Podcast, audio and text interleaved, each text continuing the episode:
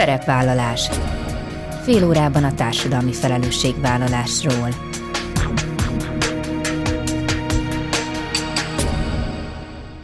Jó napot kívánok! Bíró Bori köszönti Önöket! Adásainkban hétről hétre példákat hozunk arra, hogy egy-egy cég vagy intézmény, netán magánszemély, milyen formában, milyen eszközökkel járul hozzá anyagi gondok, társadalmi problémák orvoslásához, az életminőség javításához, a fenntartható fejlődéshez. Így módon is kifejezve, hogy felelősséget érez azért a környezetért, amelyben él és dolgozik. Ma Magyarországon egy gyerek számára az egyik legfontosabb adata az irányító szám, ahova születik. A hely és a család státusza, anyagi és szociális helyzete veti a legnagyobb árnyékot arra, hogy kinek milyen lehetőségei vannak az életében. 2022-ben kiugróan sok olyan élmény és hatás érte a gyerekeket, ami akár életük végéig elkísérheti őket. A Hintalovon Alapítvány legfrissebb gyermekjogi jelentéséről beszélgetünk Gyurkó Szilviával, a szervezet alapítójával, szakmai tanácsadójával tartsanak velünk. 2022-ben kiugróan sok olyan élmény és hatás érte a gyerekeket, ami akár életük végéig elkísérheti őket.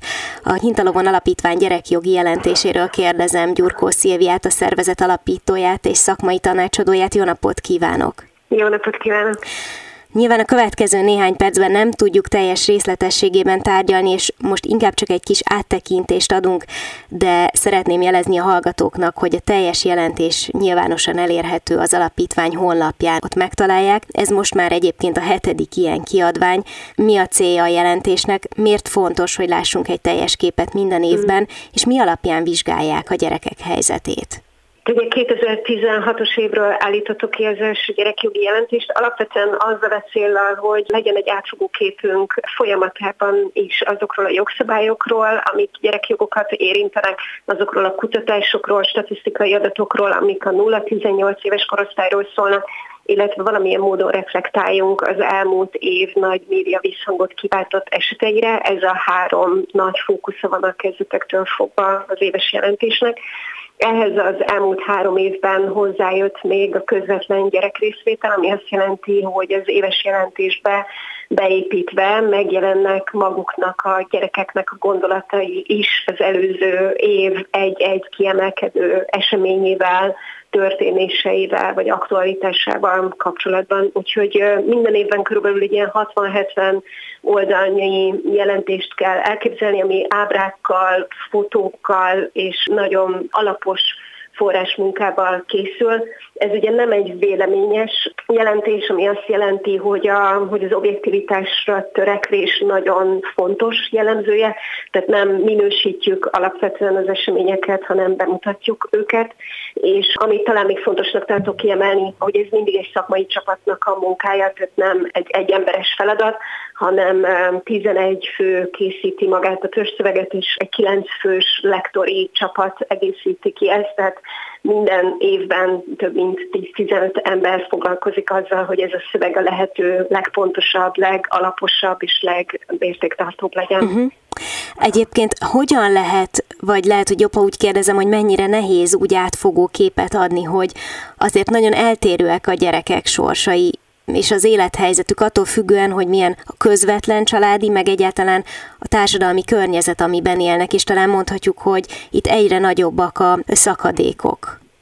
Hát igen, ez abszolút így van. A 2016-18-ig tartó időszakban alapvetően úgy harangoztuk be a jelentést, hogy az az alcíme, hogy milyen volt gyereknek lenni Magyarországon.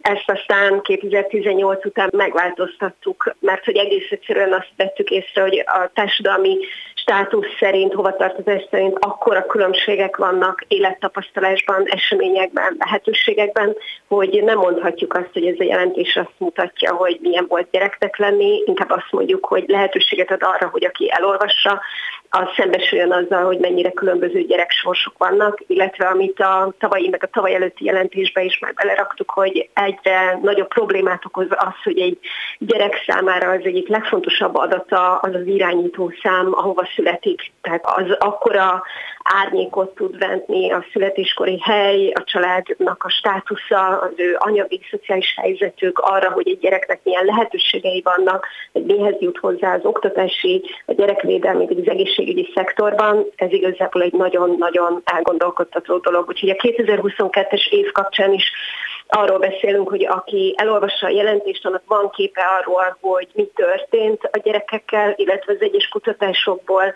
egyes gyerekcsoportokra vonatkozóan is kap információkat. Ugye maga a jelentés, ez a gyerekjogi egyezmény, illetve az ENSZ gyerekjogi bizottságának Magyarországra adott záró észrevételei, tehát ajánlásai, hogy milyen gyerekjogi területeken van feladata Magyarországnak, ezekre fókuszál, és maga a struktúra is ezt követi, tehát kezdődik a jogszabályokkal, a gyerek legfőbb érdekével, a diszkriminációval kapcsolatos szabályokkal, majd utána áttér olyan alapvető jogokra, mint az oktatás, az egészségügy, a családon kívül nevelkedő gyerekek helyzete, az áldozattá vagy az elkövetővé váló gyerekek helyzete, és a végén pedig a kiegészítő jegyzőkönyvekkel foglalkozunk, azaz a fegyveres konfliktusban érintett gyerekekkel, illetve a szexuális visszaélés áldozatává vált gyerekekkel. Tehát ez egy nagyon tiszta struktúra. Egy-egy pontot is ki lehet ragadni, de alapvetően azért mégis, hogyha valaki az elejétől a végéig elolvassa, vagy egy-egy fejezetet teljesen elolvas, akkor kap egy komplexebb képet arról, hogy ez az 1,7 millió gyerek, aki Magyarországon él, ott a különböző gyerekcsoportok milyen tapasztalásokat, élményeket szerezhettek, illetve milyen olyan változások voltak azokon a területeken, amik rájuk hatottak.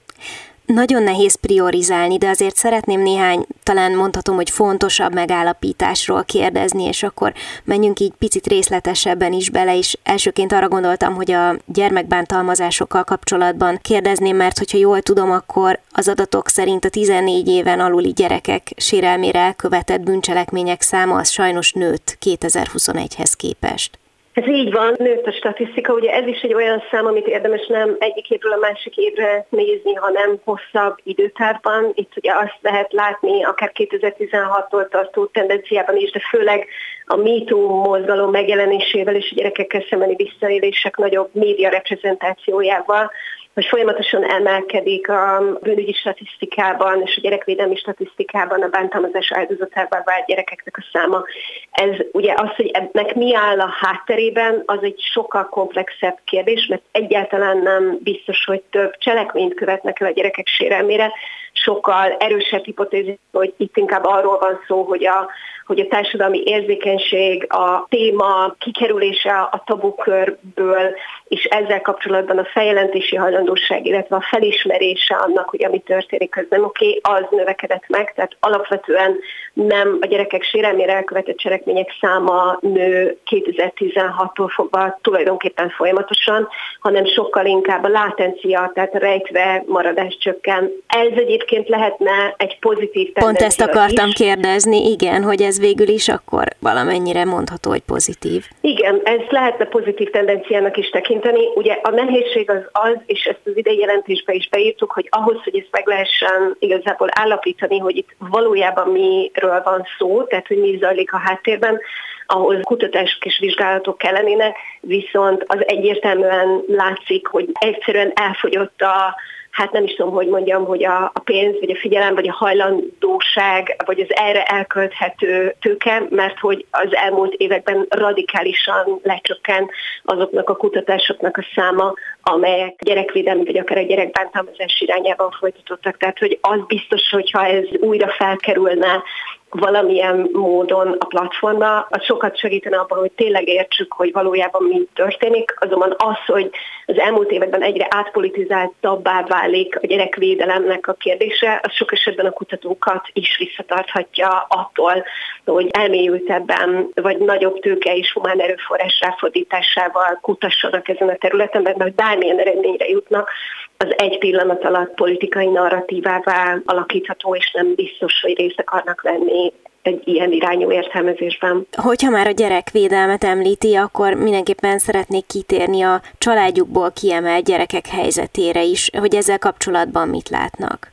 Nézze, azt gondolom, hogy a családjukon kívül nevelkedő gyerekek és az ő problémáik egy hatalmas, elhallgatott vagy a szőnyeg alá söprört krízise Magyarországnak, míg az oktatási rendszerrel kapcsolatos problémák a frontvonalban vannak, míg a gyermekegészségügyel kapcsolatos kihívásokról azért időről időre beszélünk, addig a gyerekvédelem helyzete, akár a nevelőszülői ellátás, akár a lakásotthoni vagy gyermekotthoni ellátás, akár a fogyatékossággal élő intézményben lakó gyerekeknek a helyzete, és egyáltalán a róluk gondoskodó szakembereknek a helyzete olyan módon elhallgatott, és nincs kirakva, ha úgy tetszik az ablakban, hogy ők milyen körülmények között dolgoznak, ami egészen kétségbe ejtő. Az az adat, ami az éves jelentésben is szerepel, hogy a gyermekvédelmi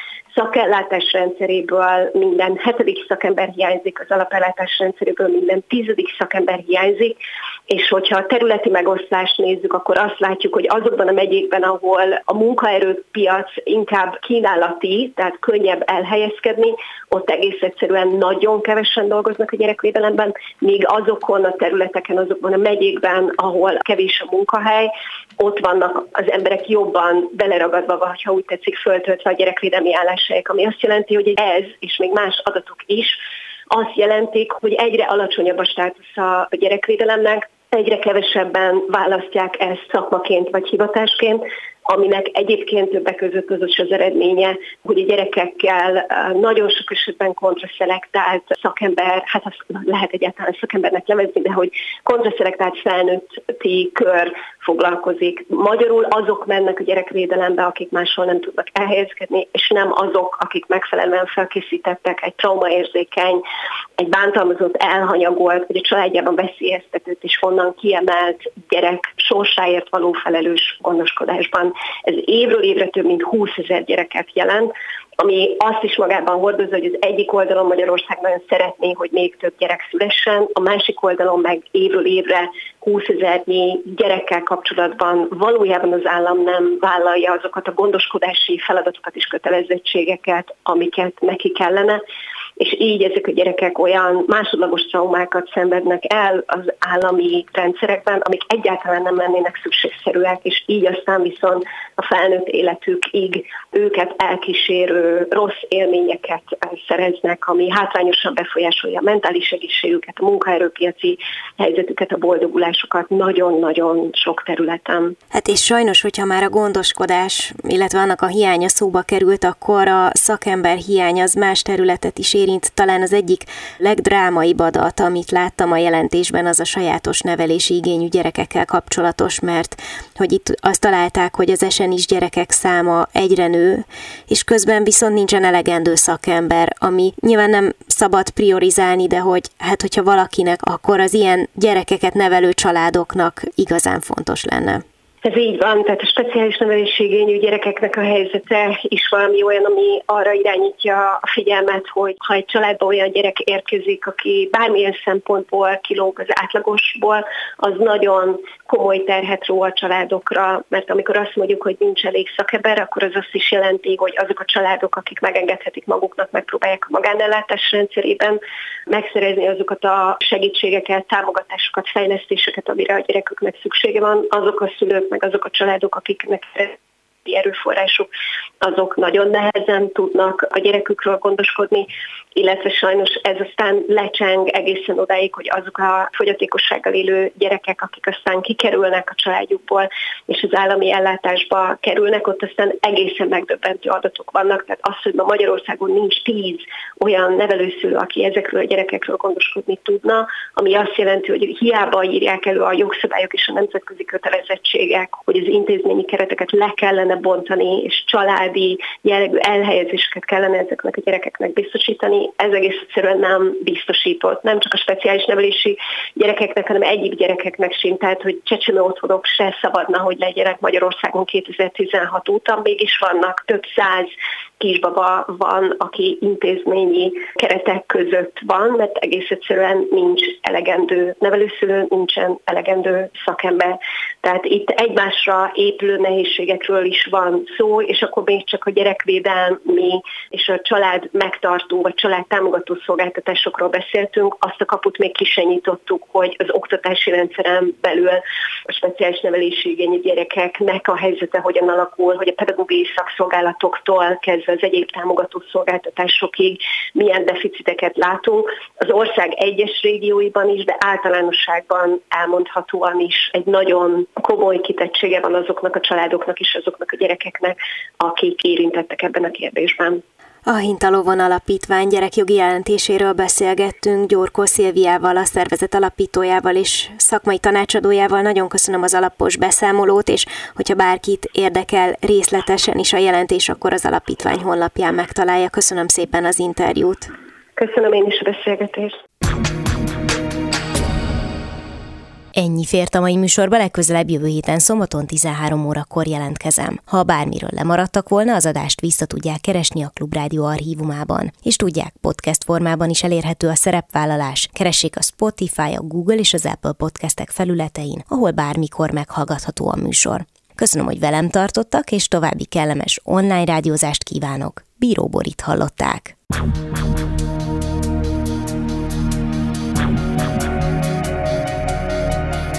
A Szerepvállalás című műsorunkat hallották.